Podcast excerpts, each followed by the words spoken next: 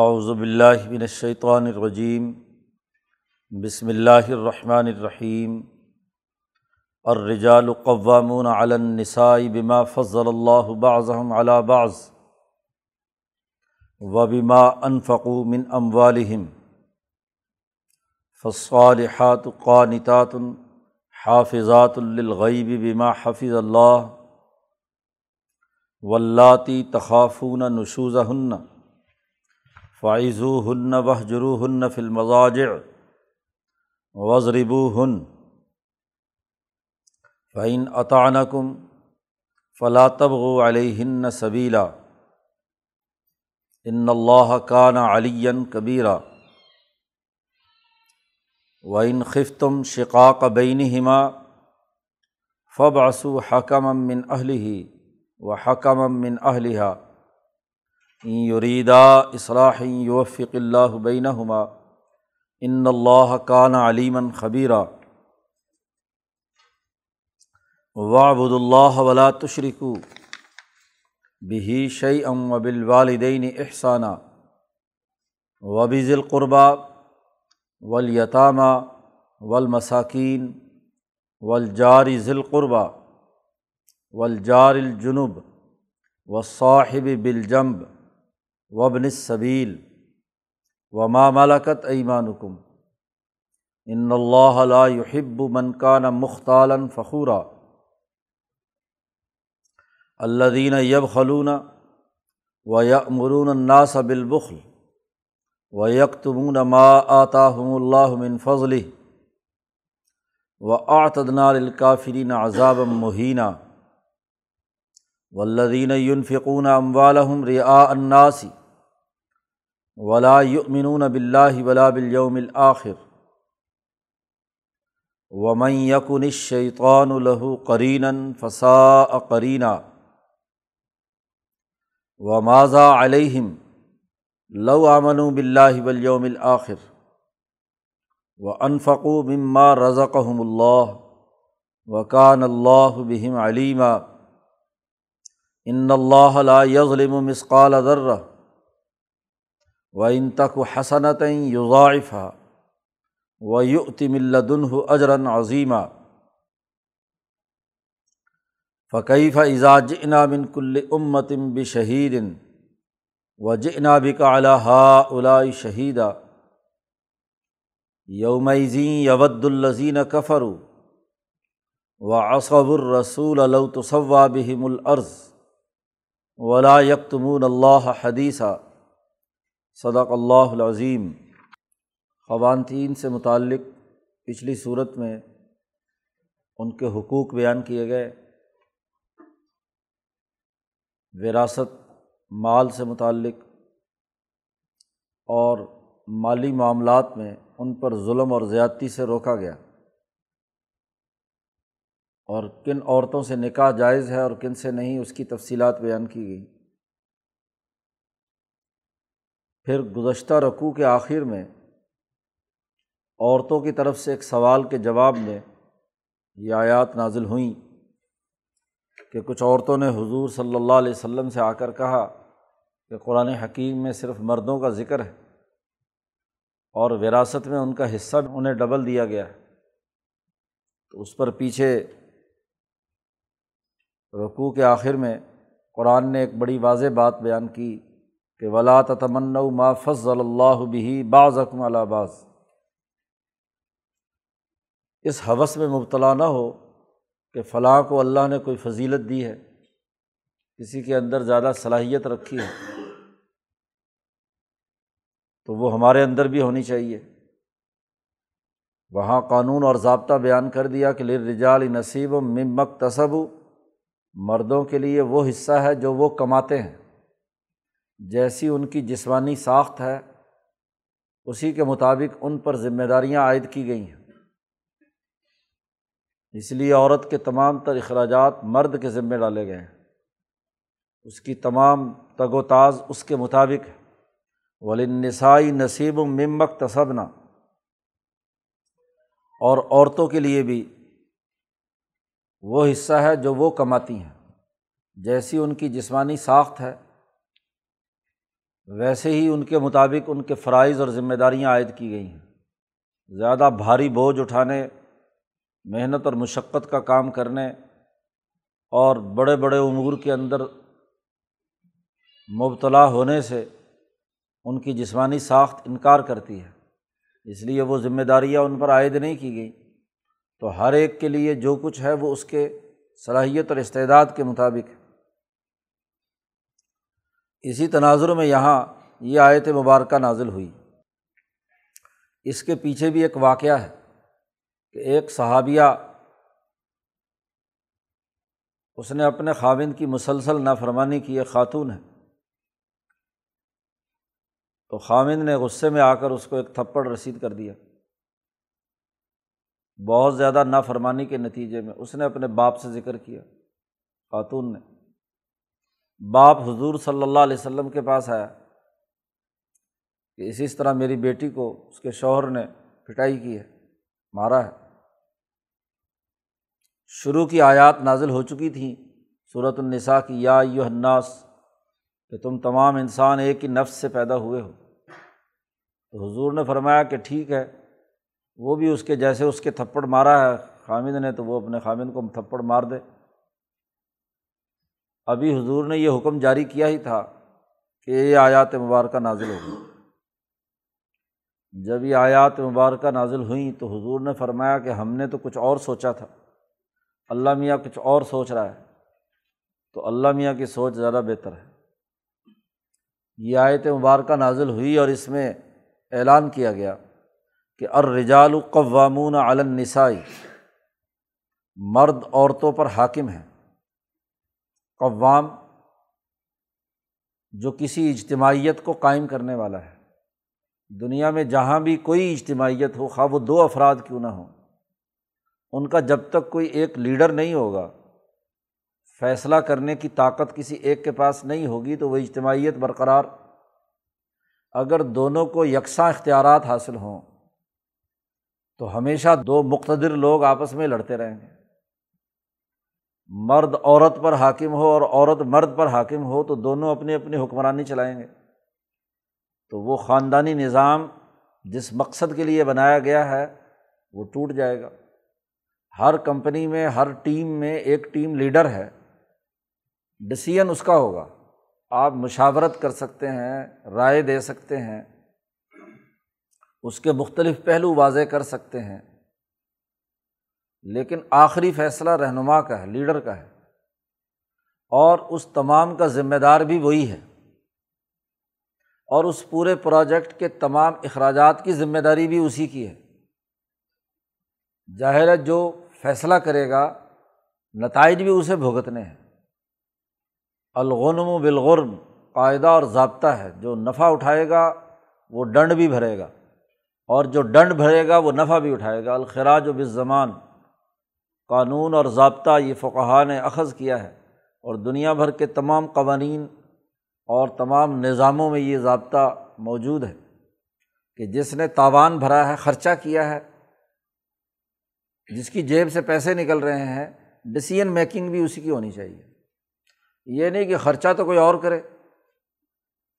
اور اس خرچہ کرنے کے فیصلے جو ہے وہ کوئی اور کرے، تو کبھی بھی اجتماعیت کام نہیں کر سکتی۔ لیڈر اور رہنما یا ٹیم لیڈر کو پتہ ہے کہ میری جیب میں کتنے پیسے ہیں اور اس میں سے کتنا کام کیا جا سکتا ہے، اس کا ذمہ دار بھی وہی ہے۔ ورکر اس کا ذمہ دار نہیں ہے، جو اس کے ماتحت ٹیم ممبر ہے وہ ذمہ دار نہیں ہے،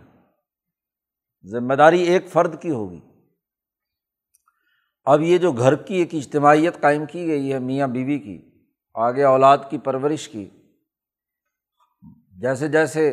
اولاد آگے بڑھے گی، خاندان بڑھے گا، تو اس کا سربراہ ہونا چاہیے۔ اگر دو مساوات کا یہ مطلب ہو کہ دونوں مساوی حاکم ہیں، ایک ہے انسانی حقوق میں مساوات کہ دونوں انسانی نقطہ نظر سے جو ان کی انسانی ضروریات ہیں، کھانے پینے پہننے، ٹیم لیڈر کو بھی وہی کچھ کھانا پینا ہے جو ٹیم ممبر کو کھانا ہے۔ ہاں جی، حکومت کا یہ مطلب نہیں ہے، اسی سطح کا کھانا ہے۔ اس لیے کہا گیا کہ جو تم خود کھاؤ وہ اپنے بیوی بچوں اور اپنے ماتحت لوگوں تک اپنے غلام اور نوکر کو بھی وہی کھلاؤ، جو خود پہنو وہ انہیں پہناؤ۔ تو جو انسانی ضروریات اور تقاضے ہیں جس کے ذریعے سے انسان کا دنیا میں قیام اور بقا ہے، اس میں تو ان دونوں کی حیثیت برابر ہے۔ ہاں کسی ٹیم لیڈر کے کسی کام کی وجہ سے اس کو کسی ذمہ داری کو پورا کرنے کے لیے اس کے پاس کوئی سواری چاہیے یا کوئی اور ضرورت ہے، تو وہ بھی اس کام کی نوعیت کے اعتبار سے ہے، ورنہ اصولی طور پر تمام باقی امور میں وہ یکساں ہیں۔ لیکن اس پروجیکٹ کے نقطۂ نظر سے فیصلہ سازی ایک کے پاس ہوگی تو ٹیم کی اجتماعیت برقرار رہے گی، ورنہ تو آپس میں لڑتے لڑتے جھگڑتے رہیں گے۔ تو اب اس خاندانی نظام کا سربراہ مرد ہے، الرجال مرد قوامون، قوام یعنی اس اجتماعیت کو قائم کرنے کے ذمہ دار ہیں، جس کی ٹیم ممبر خواتین بھی ہیں اور بعد میں اولاد بھی ہونے والی ہے۔ اس کی دو وجہ قرآن نے خود بیان کی ہیں کہ بما فضل اللہ بعضہم علی بعض، ایک تو اس وجہ سے کہ اللہ نے ایک کو دوسرے پر کچھ فضیلت دی ہے۔ مرد کا دماغ، اس کے سوچنے سمجھنے کی صلاحیت، معاملات کو دیکھنے کی صلاحیت، وہ زیادہ سے زیادہ امور کو ایک جگہ پر سمیٹ کر صحیح فیصلہ کرنے کی اہلیت پیدا کرتی ہے، وہ کلیات کا ادراک کرتا ہے۔ خاتون، اس کے دماغ کی ساخت ایسی ہے کہ وہ جزیات، چھوٹی چھوٹی معمولی چیزوں پر صحیح فیصلہ کرنے کی اہلیت رکھتی ہے۔ تو دونوں کی ذہنی ساخت میں فرق ہے۔ پھر ایک کے اندر فعالیت ہے اور ایک کے اندر انفعالیت ہے کہ کوئی فعل ہے اسے وہ قبول کرتی ہے۔ ڈیسیژن میکنگ ہمیشہ وہ کر سکتا ہے کہ جس کے اندر فعالیت ہو، جس میں کسی بات کو قبول کرنے کی انفعالیت ہو، وہ بات اچھے طریقے سے پک ضرور کر لے گا، بیان بھی کر دے گا،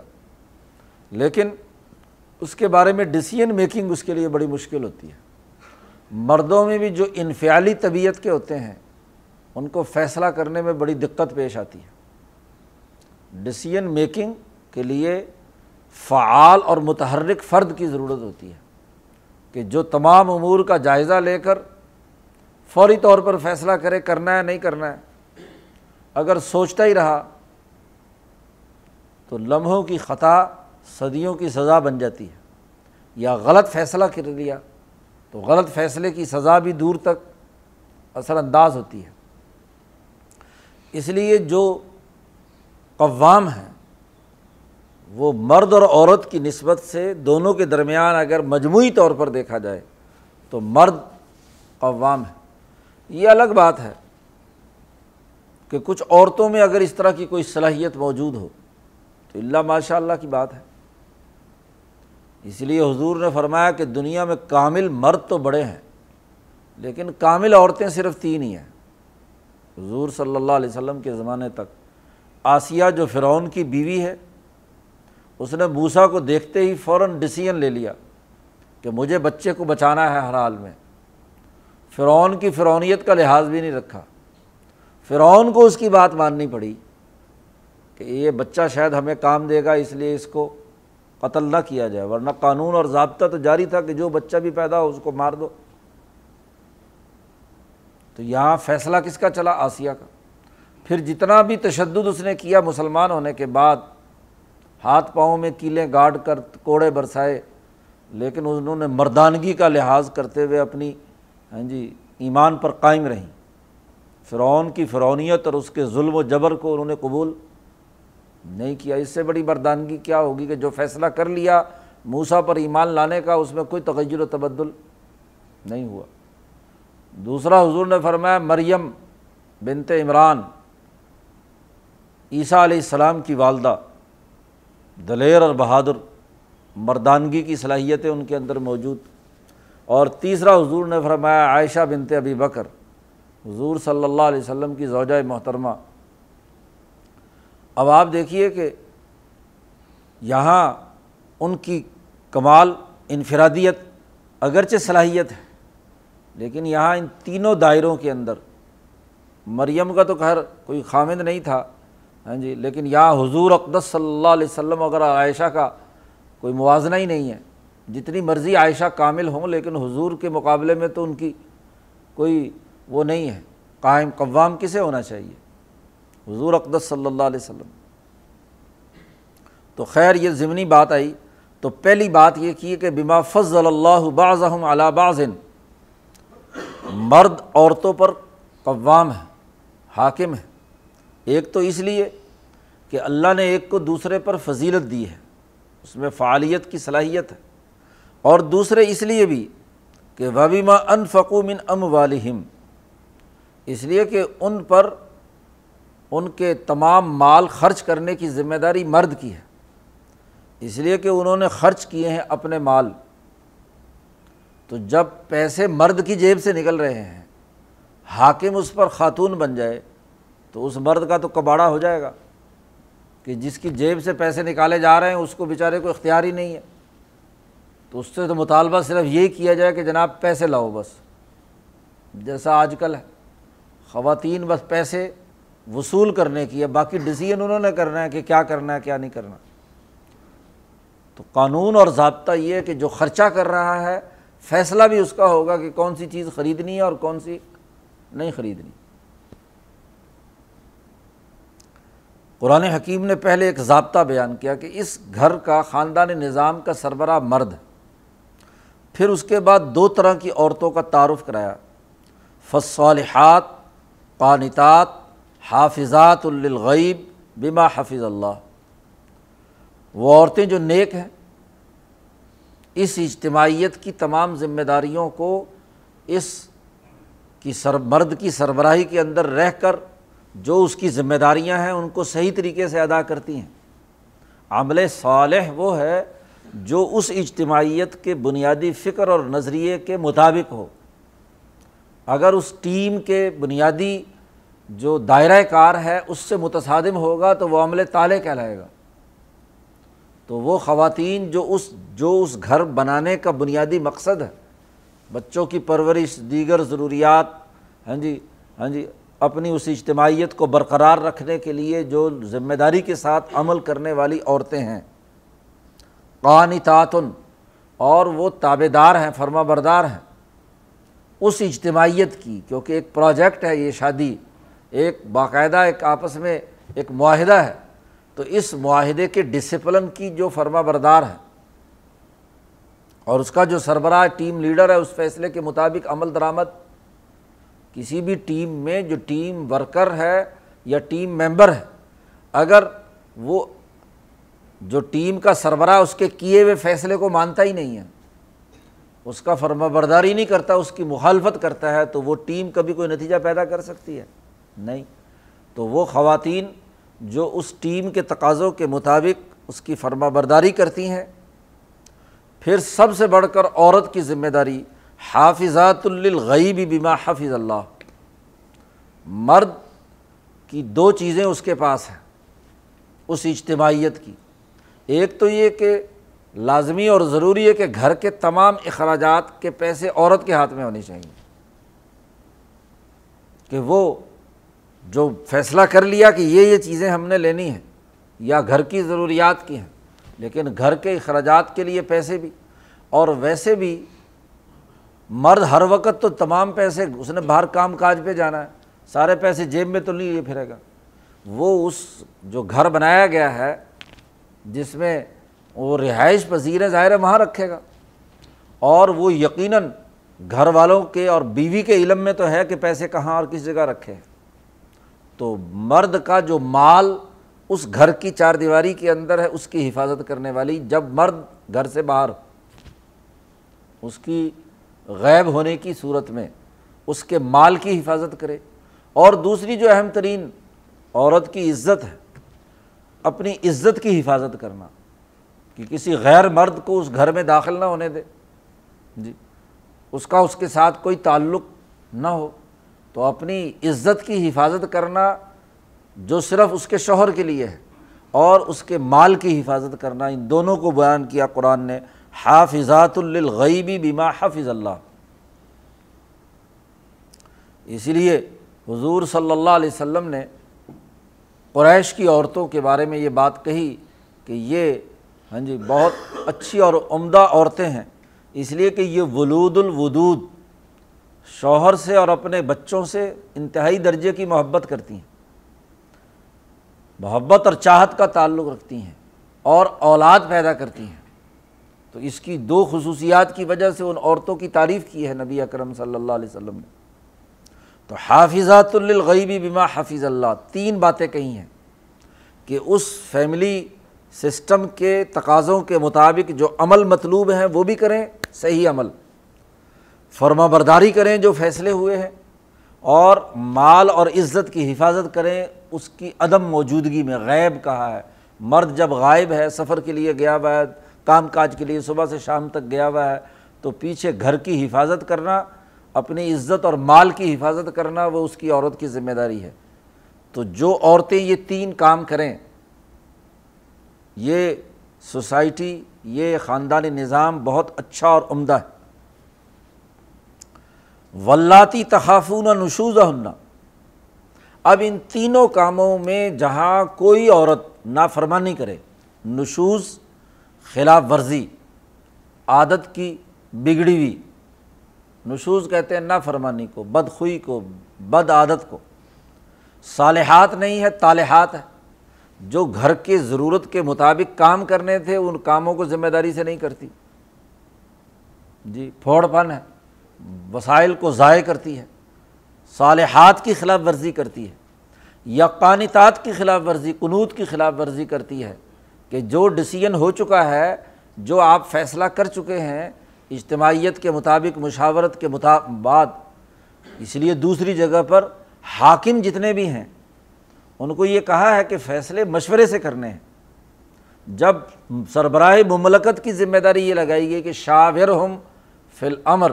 تو یہ اس خاندان کا جو سربراہ مرد ہے اس کے لیے بھی یہ حکم ہے کہ وہ بھی کیا ہے، مشاورت سے فیصلے کرے گا۔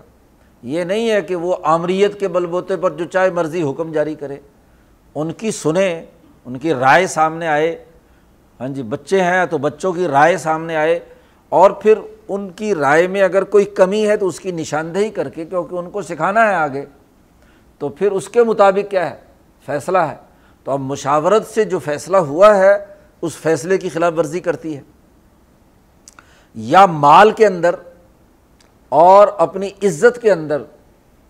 جی مال غیروں کو دیتی ہے، اس گھر کی ضرورت کا مال ہے اور وہ لوٹا رہی ہے ادھر ادھر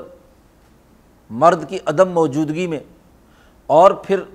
آگے بڑھ کر عزت جو اس کی اپنی بھی ہے، اس کے شوہر کے لیے بھی ہے، اس میں وہ خیانت کرتی ہے، ادھر ادھر یاریاں لگاتی ہے۔ تو یہ تینوں کام کی تین ترتیب بیان کی ہیں، اور تینوں کے حوالے سے آگے تین سزائیں بیان کی ہیں۔ واللاتی تخافون نشوزہن، کسی ٹیم کے ممبران اگر وہ اس ٹیم کے تقاضوں کے مطابق، اس پروجیکٹ کے مطابق اگر وہ یہ تین کام نہیں کرتے، اس پروجیکٹ کے مطابق صحیح عمل نہیں کرتے، اس میں وہ اس طے شدہ فیصلوں کی فرما برداری نہیں کرتے، مال میں پروجیکٹ کے لیے جو مال ان کے سپرد کیا گیا ہے اس کی خلاف ورزی، خیانت کرتے ہیں، بددیانتی کا ارتکاب کرتے ہیں، چاہے یہ عورت ہو یا کسی بھی پروجیکٹ کے ٹیم ممبران ہو، اگر وہ یہ تین کام نہیں کرتے تو تین سزائیں ہیں۔ واللاتی تخافون نشوزہن، سب سے پہلے تو وہ خواتین جن سے تم کو ڈر ہو، ٹیم لیڈر کو، سربراہ کو، کہ وہ خلاف ورزی کر رہی ہیں، نشوز کر رہی ہیں، نافرمانی کر رہی ہیں، عادات خراب ہو چکی ہیں، تو فعظوہن، صالحات کے خلاف طالحات ہیں، اس کے مطابق عمل نہیں کر رہی، تو فعظوہن، ان کو سمجھاؤ کہ بھئی یہ بات درست نہیں ہے، یہ جو ہم نے گھر بسایا ہے اس کی ذمہ داریاں ہیں، وہ ذمہ داریاں تم کیا ہے نبھاؤ۔ تو سمجھا بجھا کر، اور سمجھانے میں، وعظ و نصیحت میں بسا اوقات ٹیم ممبر کو یا ماتحت کو کام کرنا نہیں آتا، تو حاکم کی یہ ذمہ داری بھی ہے وہ کام کرنا سکھائے اسے، بتلائے کہ بھائی یہ کام ایسے کرنا ہے۔ وعظ اور نصیحت کا یہ مطلب نہیں کہ صرف ہاں جی کوئی وعظ و نصیحت کی تقریر جھاڑ دے، بلکہ نصیحت خیر خواہی یہ ہے، کام کرنے میں اس سے غلطی ہو رہی ہے، کام کرنا نہیں آ رہا اس کو اس اجتماعیت کے تقاضے کے مطابق، تو پھر اس کو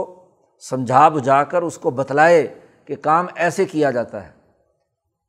حاکم آرڈر چلانے کے لیے نہیں ہے، بلکہ چونکہ ٹیم کو لے کر آگے چلنا ہے تو ان کو کیا ہے، اس کو سمجھائے۔ فاعظوہن، قانتاتن کہا تھا پیچھے کہ فرما برداری کرنی ہے اور سمجھانے بجھانے، کام تو چلو ٹھیک ہو گیا، لیکن جو فیصلے کیے ہیں ٹیم کے لیے اس فیصلوں کی خلاف ورزی کر رہی ہے جی، تو پھر وہجروہن فی المضاجع۔ اب دوسری سزا یہ ہے، دوسرا مرحلہ یہ ہے کہ اگر وہ مسلسل نافرمانی کر رہی ہے، بات مانتی نہیں، آپ نے سمجھایا بھی، بجھایا بھی، طریقہ کار بھی بتلایا، ہاں جی جو فیصلے ہیں ان فیصلوں کے بارے میں بھی اس کو آگاہ کیا، اور اس کے باوجود اس کی طرف سے نافرمانی اور مخالفت اور مزاحمت، عدم تعاون، تو پھر اس کے لیے کیا کہا، وہجروہن فی المضاجع، اپنے بیڈ روم سے نکال دو اس کو، یا خود الگ ہو جاؤ۔ عورت کے لیے سب سے بڑا یہی معاملہ ہے کہ اس کو اس کے ساتھ تعلق منقطع کر دو، بول چال بند کر دو، دور رہو، تاکہ اس کو پتہ چلے کہ نافرمانی کے نتیجے میں، ڈسپلن توڑنے کے نتیجے میں کیا ہوگا۔ ظاہر ہے کہ یہ دوسری بے رخی ہے، اور ان کو اپنے گھر کمرے سے باہر نکال دینا ہے، وہجروہن فی المضاجع، لیکن رہو اسی گھر میں، یہ نہیں ہے کہ آپ گھر چھوڑ کر کسی اور جگہ جا کر سونے لگ جاؤ، رہنا وہیں ہے لیکن رات کا سونا جو ہے بیڈ روم میں نہیں، وہ ہوگی، اس کو کیا ہے الگ کر دو۔ وہجروہن فی المضاجع، جدا کرو سونے میں، حضرت نے ترجمہ کیا۔ اور اگر تیسرا جرم تک نوبت پہنچ گئی ہے، فرما برداری سے نکل کر اگلا جرم ہوا ہے کہ اس نے مالی خیانت کی ہے یا اپنی عزت کی خیانت کی ہے، اور ادھر ادھر لوگوں سے یاریاں لگانے کے چکر میں ہے، اس کے بارے میں تمہیں کیا ہے کچھ اطلاعات ملی ہیں، تو پھر اس کے لیے تیسری بڑی سخت سزا ہے کہ وضربوہن، پھر ان کی پٹائی کر سکتے ہو۔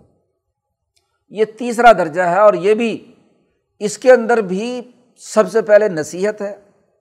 اس کے بعد اس کو ہاں جی اپنے بسترے سے جدا کرنا ہے، اور پھر اگر اس کے باوجود بھی بات نہیں مانتی تیسرے مرحلے میں، تو پھر اگلی اجازت ہے۔ لیکن مار کے لیے بھی جو نبی اکرم صلی اللہ علیہ وسلم نے وضاحت کر دی کہ ایسی مار جس سے ہاں جی اس کی کوئی جسمانی عضو ٹوٹ جائے، ہڈی ٹوٹ جائے،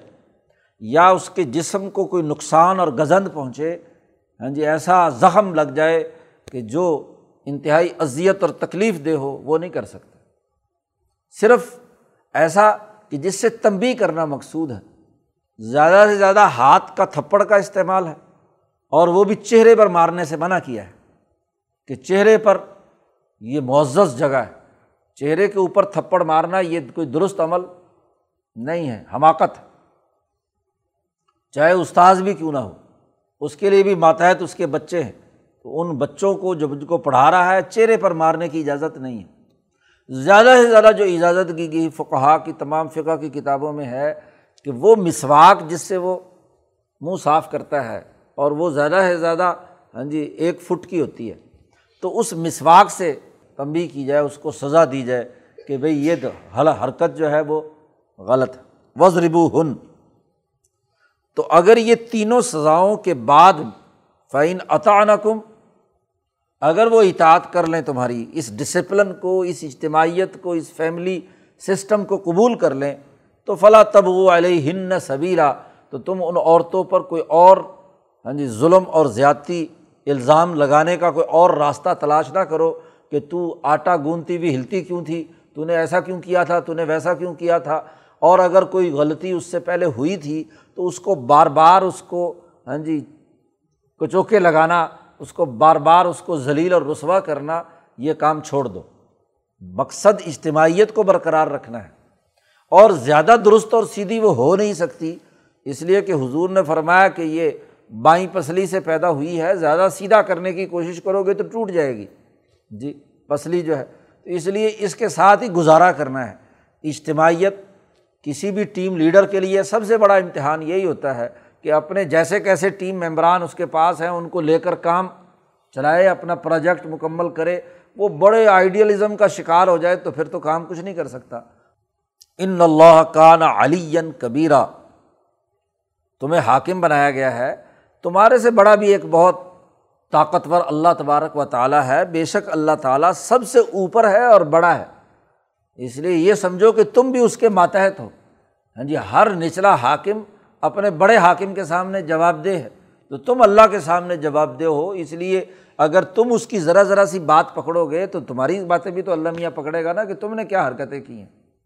تو اس لیے اس ڈسپلن کو اس اجتماعیت کے تقاضے کے مطابق برقرار رکھو۔ اگر بات اس سے آگے بڑھ گئی، وَإِنْ خِفْتُمْ شِقَاقَ بَيْنِهِمَا، اگر تمہیں خوف ہے کہ تمہارے دونوں کے درمیان زد بازی پیدا ہو گئی، کسی ٹیم کے ممبر اور اس کے سربراہ کے درمیان زد بازی، لاغت بازی ہو گئی، اب چاہے آپ اس کو نصیحت کرو، چاہے آپ اس کو کیا ہے پٹائی کرو، چاہے کچھ بھی کرو، لیکن وہ زد بازی جو ہے وہ کیا ہے، اس پروجیکٹ کو تباہ کر دیتی ہے۔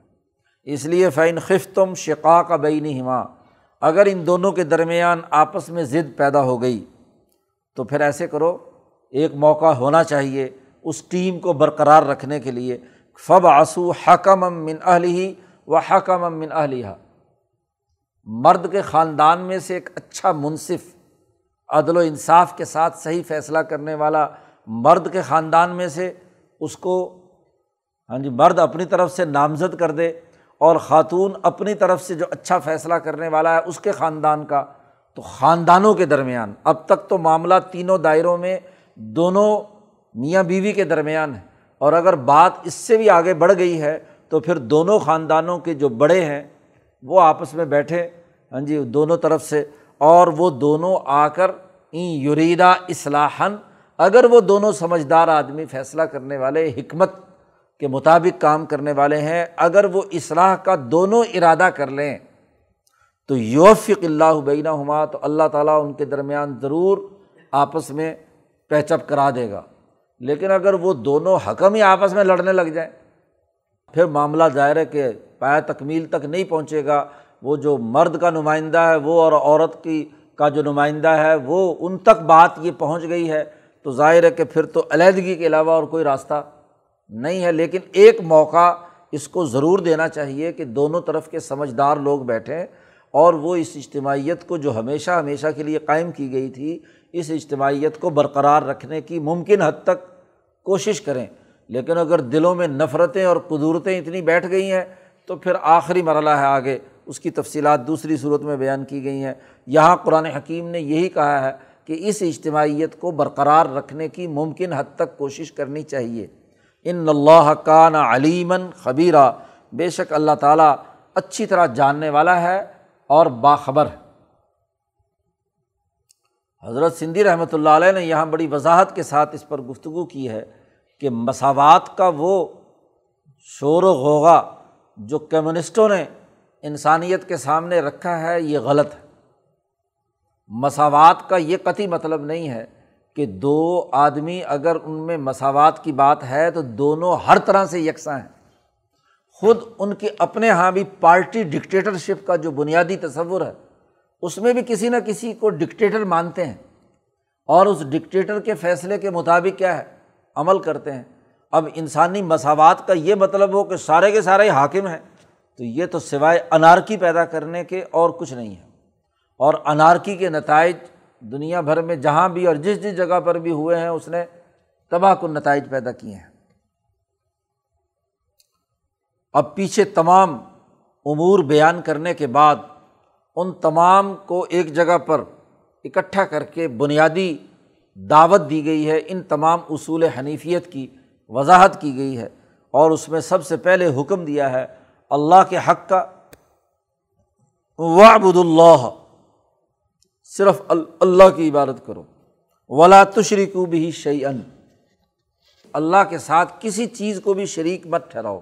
سب سے پہلے اللہ کا حق۔ اللہ کے بعد وَبِالْوَالِدَيْنِ اِحْسَانًا، اپنے ماں باپ کے ساتھ حسن سلوک کرنا،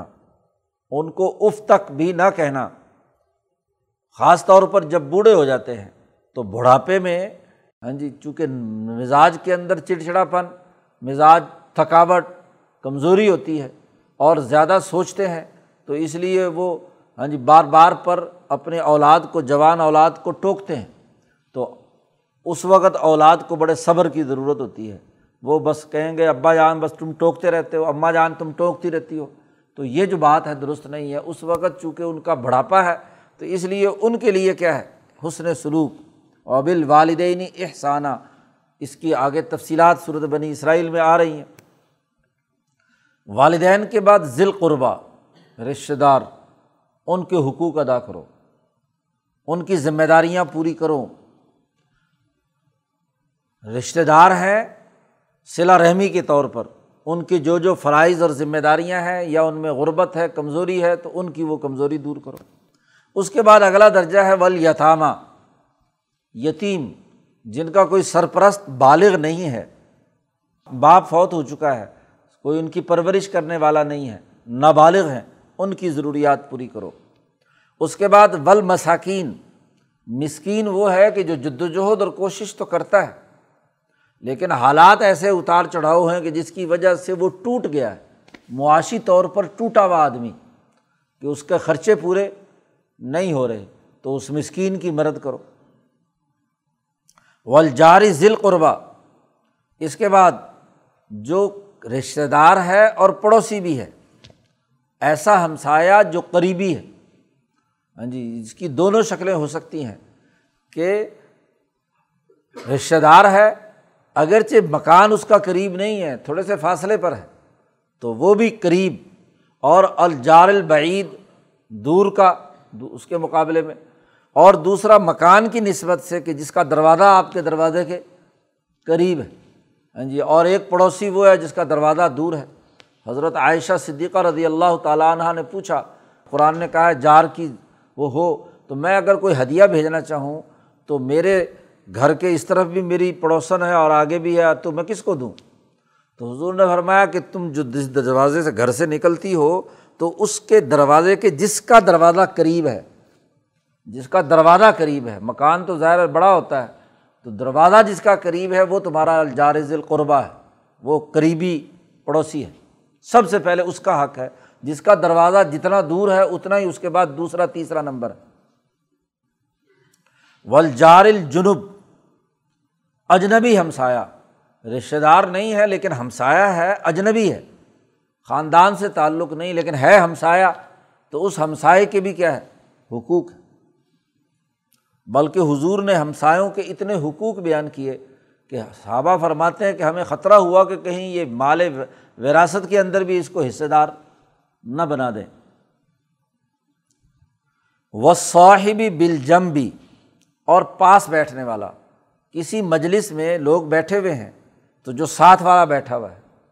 جی چاہے وہ سفر میں بس کی حالت میں بس میں بیٹھا ہوا ہے، جہاز میں بیٹھا ہوا ہے، یا کسی بھی مجلس، کسی کانفرنس میں، کسی پروگرام میں، جو آپ کے ساتھ والی کرسی پر آپ کا پڑوسی ہے، والصاحب بالجنب، جنب کہتے ہیں پہلو کو۔ جنب اجنبی اور جنب پہلو، تو آپ کا پہلو پاس بیٹھنے والا، یہ مجالس کے اندر جو بیٹھتے ہیں، اور ایسے ہی وابن السبیل۔ اس کے بعد درجہ ہے مسافر کا، چاہے پاس بیٹھا ہوا ہو یا دور ہو، آپ بھی سفر میں وہ سفر میں، یا آپ مقیم ہیں اور وہ مسافر ہے، باہر سے آیا ہے، تو مسافر کی حقوق ادا کرنے ہیں۔ وما ملکت ایمانکم، اور پھر ان لوگوں کے حقوق ہیں جن جو تمہاری ملکیت میں، غلام، تمہارے ملازمین، تمہارے نوکر، پھر ان کے حقوق ہیں۔ تو پوری ترتیب قرآن حکیم نے بیان کر دی کہ اللہ کا حق، والدین کا حق، رشتہ داروں کا حق، یتیموں کا حق، مسکینوں کا حق، پڑوسیوں کا حق، اسی طریقے سے پاس بیٹھنے والے کا حق جتنی دیر تک وہ پاس بیٹھا ہوا ہے، مسافر کا حق، اسی طریقے سے جو ملازمین اور دوسرے لوگ ہیں ان کے حقوق، تو حقوق کی پوری ترتیب بیان کر دی۔ یہ تمہاری ذمہ داری ہے، وَاعْبُدُوا اللَّهَ وَلَا تُشْرِكُوا بِهِ شَيْئًا سے شروع کر کے یہاں تک، اگر آپ اس پوری ترتیب کو رکھیں گے تو اجتماعیت بڑی سطح پر زیادہ درست طریقے سے آگے بڑھے گی۔ ان تمام میں جو سب سے بڑی خرابی پیدا ہوتی ہے حقوق کی ادائیگی میں وہ یہ کہ انسان متکبر بن جائے، اترانے والا اور اپنے آپ کو بڑا سمجھے۔ جب آدمی بڑا سمجھتا ہے تو پھر والدین کے بلکہ اللہ کا حق بھی ادا نہیں کرتا، والدین کے حقوق بھی توڑتا ہے، رشتہ داروں کے حقوق بھی توڑتا ہے۔ وہ کہتا ہے میں بڑا رشتہ دار ہوں، ان کو میرے پاس آنا چاہیے یا مجھے ان کے پاس جانا چاہیے۔ یتیم کے مقابلے میں اپنے آپ کو طاقتور اور بڑا سمجھتا ہے تو تب بھی یتیم پر خرچ نہیں کرے گا، مسکین کی ضرورت نہیں پوری کرے گا، پڑوسی میں سے کسی پڑوسی کو پڑوسی نہیں سمجھے گا کہ جی میں زیادہ پڑھا لکھا ہوں، میں زیادہ طاقتور ہوں، میں بڑا چودھری ہوں، یہ پڑوسی کا کیا مجال ہے کہ میرے ساتھ اس طرح کی بات کرے۔ یا اسی طرح مجلس میں بیٹھے ہوئے ہیں تو وہاں دوسرے بیٹھنے والے کو حقیر سمجھے اور اپنے آپ کو بڑا سمجھے تو اس کا حق کیا ادا کرے گا؟ خاک۔ اس لیے قرآن نے ایک بڑی واضح بات بیان کر دی کہ ان اللہ لا یحب من کان مختالا فخورا، بے شک اللہ تبارک و تعالیٰ نہیں پسند کرتا ان لوگوں کو جو اترانے والے ہیں اور شیخی خورے ہیں، فخر کرنے والے ہیں۔ فخور جس نے فخر کرنا عادت بنا لی، ایک ہے روٹین میں ویسے ہی آپ کے اندر اگر کوئی صلاحیت ہے تو آپ اس کا کبھی آپ کے خیال آ گیا الگ بات ہے، لیکن یہ کہ مسلسل اس تکبر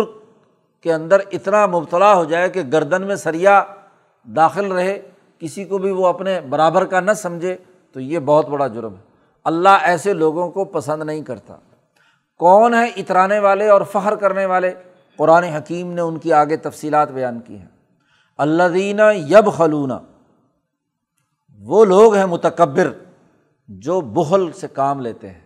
جب آدمی بڑا سمجھتا ہے، اپنے آپ کو بڑائی کی بنیاد پر دوسروں کو حقیر سمجھتا ہے تو مال سمیٹ کر رکھتا ہے، ان کو نہیں دیتا۔ حالانکہ ذمہ داری تو تھی ان تمام حقوق کو، والدین سے لے کر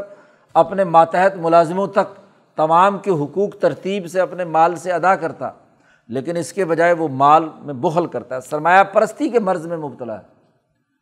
متکبر اور فخر کرنے والا وہ ہے جو سرمایہ کی حوث کے اندر، لالچ کے اندر مبتلا ہے، اور نہ صرف خود بخل کرتا ہے بلکہ یأمرون الناس بالبخل، لوگوں کو بھی بخل کا حکم دیتا ہے۔ اور اگر ایسے بخیلوں، سرمایہ پرستوں کا نظام حکومت قائم ہو جائے تو وہ اپنی حکومت کے تمام امور میں لوگوں کو بخل کی دعوت دیتے ہیں، عادت بنا دیتے ہیں۔ انسانی فائدے کے لیے مال خرچ کرنے کے بجائے ان کو کہتے ہیں جی بچت کیا کرو، جی بینکوں میں جمع کیا کرو، اپنا بینک بیلنس بناؤ۔ پہلے لوگ اس بات کا لحاظ نہیں رکھتے تھے، وہ جیسے ضرورت ہوتی اس کے مطابق پیسے خرچ کرتے تھے۔ اب کنجوسی اور بخل ایسی شروع ہو گئی کہ جناب صرف اپنی ذات بلکہ بیوی بچوں پر بھی خرچ کرنے کے بجائے بینک بیلنس اچھا ہونا، وہاں جمع کرنے کے چکر میں رہتے ہیں۔ یأمرون الناس بالبخل، اور تیسری بات بھی ان کی نشانی بتلائی کہ وَيَكْتُمُونَ مَا آتَاهُمُ اللَّهُ مِن فَضْلِهِ۔ سرمایہ پرست کی سب سے بڑی کوشش یہ بھی ہوتی ہے کہ اللہ نے جو اس پر فضل کیا ہے، کوئی پیسے ویسے آ گئے ہیں تو چھپا کر رکھتا ہے، لوگوں کو پتہ نہ چل جائے کسی یتیم کو کہ میرے پاس اتنے پیسے ہیں، کہیں مانگنے نہ آ جائے۔ رشتہ داروں سے چھپا کر رکھتا ہے کہ جی اپنا میرے بینک کا کسی کو پتہ نہ چلے، اور تو اور بیوی کو بھی اپنے موبائل کے قریب نہیں آنے دیتا کہ کہیں بینک کا میسج نہ پڑھ لے کہ بینک بیلنس کتنا پڑا ہوا ہے۔ یکتمون، چھپا کر رکھتا ہے۔ ما آتاہم اللہ من فضلہ، اللہ نے جو اس پر فضل کیا ہے، اس کی تنخواہ بڑھ گئی ہے تو یکتمون ما آتاہم اللہ من فضلہ، جو اللہ نے فضیلت دی ہے اس کو چھپاتا ہے لوگوں سے۔ یہ سرمایہ پرست کی مرض، تین باتیں بیان کی ہیں۔ بخل خود کرتا ہے، لوگوں کو بھی بخل کی، سرمایہ پرستی کی بات کہتا ہے کہ تم بھی یہ کیا کرو، اور خود بھی جو اللہ نے اس کو فضل دیا ہے، مرتبہ دیا ہے، اس کو کیا ہے چھپا کر رکھتا ہے۔ قرآن حکیم نے بڑی سخت وارننگ دی ایسے سرمایہ پرستوں اور بخیلوں کو کہ آتدنا للکافرین عذابا مہینا، ہم نے تیار کر رکھا ہے کافروں کے لیے ذلت امیز عذاب، ایسا عذاب جو مہین ہے، ذلیل اور رسوا کرنے والا ہے۔ حضرت شیخ الہند کی بات پیچھے سورۃ البقرہ کی تفسیر میں گزری تھی۔ ایک عذاب یا سزا وہ ہوتی ہے کہ جو کسی نہ کسی مفید نتیجے کی صورت میں ظاہر ہوتی ہے۔ جیسے استاد طالب علم کی اگر پٹائی کرتا ہے یا اس کو تنبیہ کرتا ہے تو اس کی خیرخواہی ہوتی ہے اور اس کو تنبیہ ہو کر وہ سبق یاد کرنے لگ جاتا ہے۔ تو یہ عذاب یا تکلیف مہین نہیں ہے، ذلت والی نہیں ہے، اس نے اس کے اندر اچھی صلاحیت پیدا کی۔ یا ماں باپ اپنے بچے کو ڈانٹتے مارتے یا کوئی، تو وہ اس کے لیے مفید ہے، وہ عذاب مہین نہیں ہے۔ اور ایک وہ کہ جس پر عدالت نے فیصلہ کیا کہ اس نے جرم کیا ہے لہٰذا اسے جیل میں ڈالو، جی یہ ادھر ادھر ضمانت پر پھر رہا ہے، اس کو دوبارہ پکڑو اور جیل میں ڈال دو، تو یہ عذاب مہینہ ہے کہ جرم کے بدلے میں سزا۔ تو یہ سوائے ذلت اور رسوائی کی اور کچھ نہیں۔ اسی طرح قرآن نے کہا مختالاً فخورا، متکبر اور اترانے والا وہ ہے کہ والذین ينفقون اموالهم رئاء الناس، پہلا درجہ تو یہ کہ مال ہی نہیں خرچ کرتا، بخل، لوگوں کو بھی بخل کا کہتا ہے اور مال چھپا چھپا کر بھی رکھتا ہے۔ اور دوسرا درجہ یہ ہے کہ مال خرچ تو کرتا ہے لیکن دکھاوے کے لیے، رئاء الناس، ریاکاری کے لیے، لوگ کہیں جی بڑا سخی ہے، بڑا مالدار ہے، ہاں جی، تو اس لیے مقصد ان انسانوں کی ضرورت پوری کرنا نہیں بلکہ ان کو ذلیل اور رسوا کرنا ہے۔ ریاکاری والا ہمیشہ فوٹو سیشن کرائے گا، ایک تھیلا گندم آٹے کا دے گا اور اس غریب کا پورا اخبار میں اشتہار لگا دے گا کہ ان غریبوں کو میں نے یہ کچھ دیا۔ تو یہ جو ریاکاری کے ساتھ مال خرچ کرتے ہیں، اور ولا یؤمنون باللہ ولا بالیوم الآخر، اور اس معاملے میں نہ اللہ پر ایمان لاتے ہیں نہ آخرت پر۔ سرمایہ پرست آدمی باوجود مسلمان بھی ہو لیکن اس مالی معاملات اور اس کی ذمہ داریوں کے سلسلے میں وہ اللہ کی بھی بات سننے کے لیے تیار نہیں، آخرت کا بھی انہیں کوئی فکر نہیں ہے۔ یاد رکھو وَمَن يَكُنِ الشَّيْطَانُ لَهُ قَرِينًا، ایسا آدمی وہ ہے جس کا ساتھی شیطان ہو گیا، اور جس کا ساتھی شیطان ہو گیا، قرین وہ ہو گیا تو فساء قرینا، وہ بہت ہی برا ساتھی ہے۔ پیچھے آیت گزر چکی ہے کہ الشیطان یعدکم الفقر ویأمرکم بالفحشاء، شیطان تمہیں کیا ہے، یاد دلاتا ہے، تمہیں ڈراتا ہے کہ وہ مال خرچ کرو گے تو فقیر بن جاؤ گے، غریبوں کے پیسے دے دیے تو تمہارا بینک بیلنس کم ہو جائے گا، تمہارے پیسے کے اندر کمی آ جائے گی، تو فقر کا اس کو ڈراتا رہتا ہے۔ تو شیطان کو ساتھی مت بناؤ۔ تو یہ بخیل اور متکبر، اترانے والا یا ریاکاری کے ساتھ مال خرچ کرنے والا، دراصل یہ ایسا انسان ہے کہ جس کی دوستانہ، جس کا قرین، جس کا ساتھی شیطان بن گیا ہے، اور جس کا یہ ساتھی بن جائے تو وہ بہت ہی برا ساتھی۔ پھر شیطانوں میں سے بھی دو طرح سے،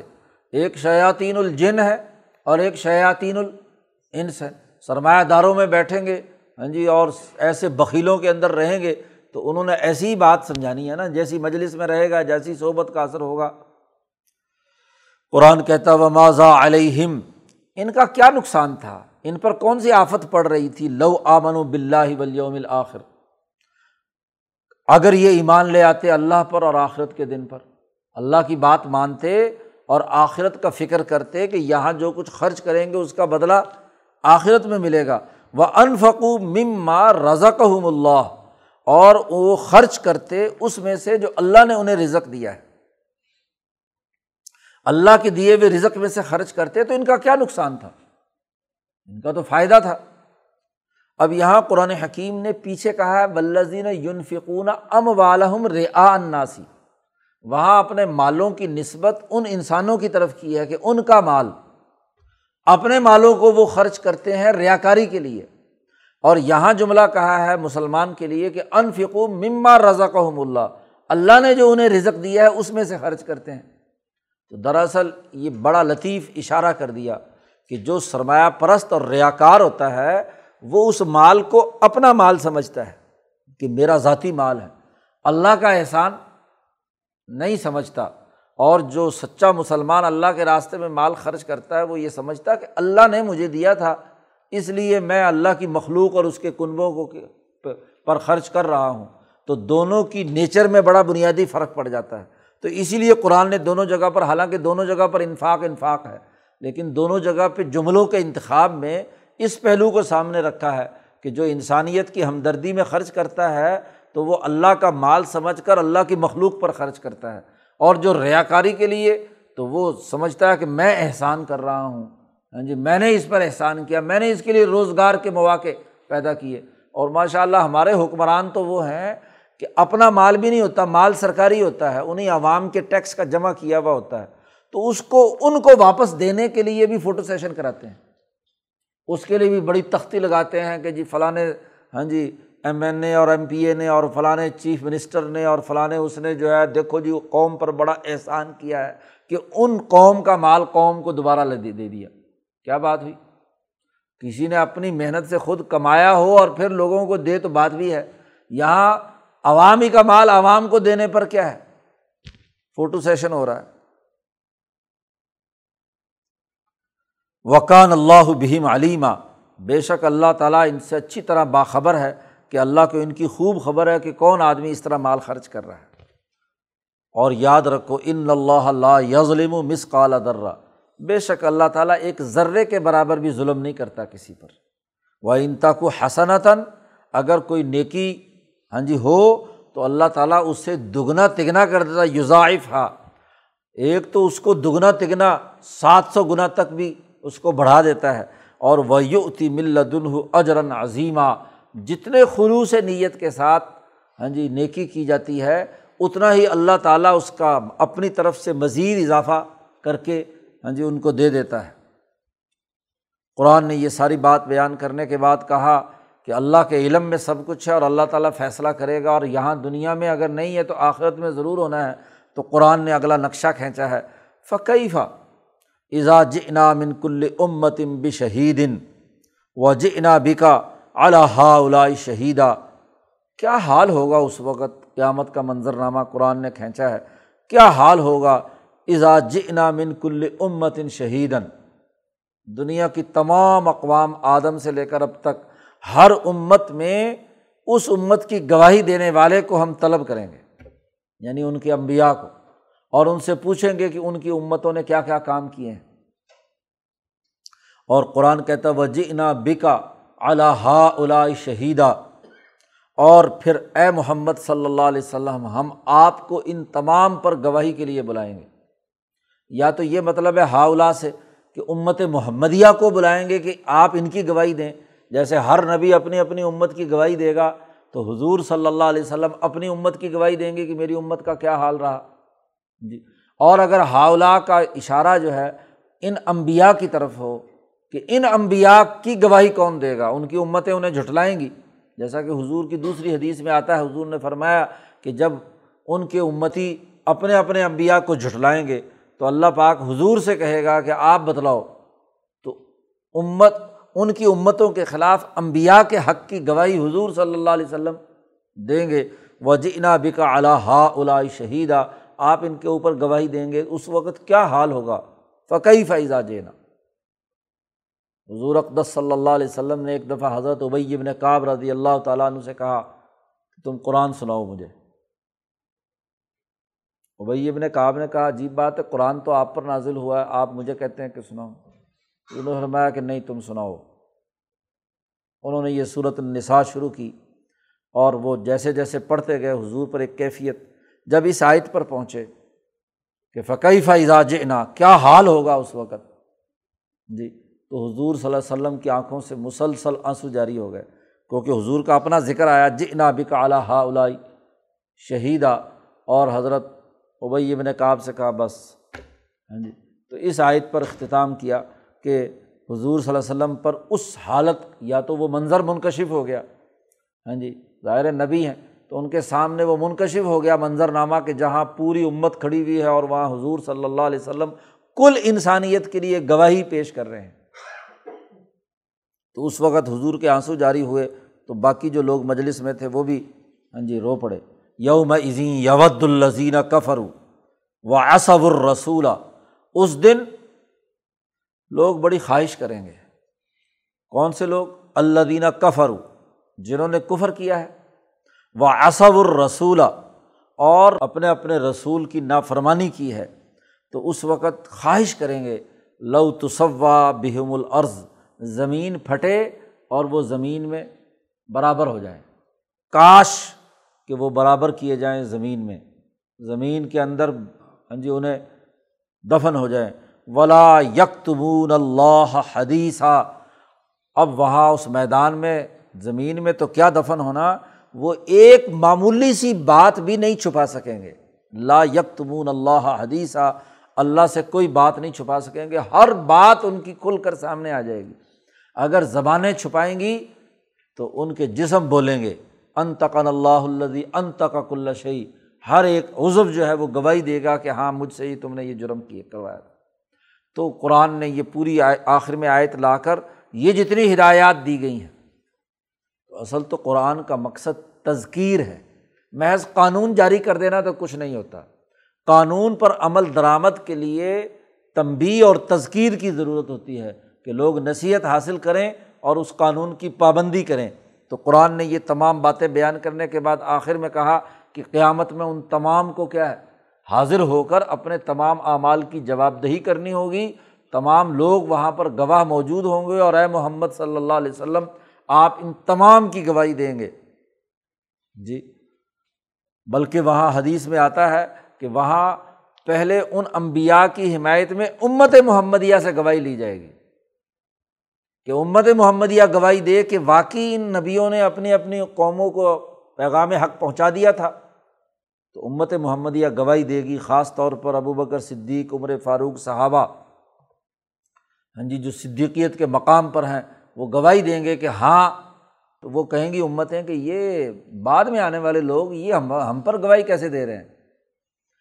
یہ کیسے ان کی گواہی معتبر ہوگی، جرا کریں گے نا کہ یہ گواہ جو ہے یہ تو بہت بعد میں آئے ہیں، ان کو کیا پتہ کہ نبی ہمارے پاس آئے تھے کہ نہیں آئے تھے۔ تو وہ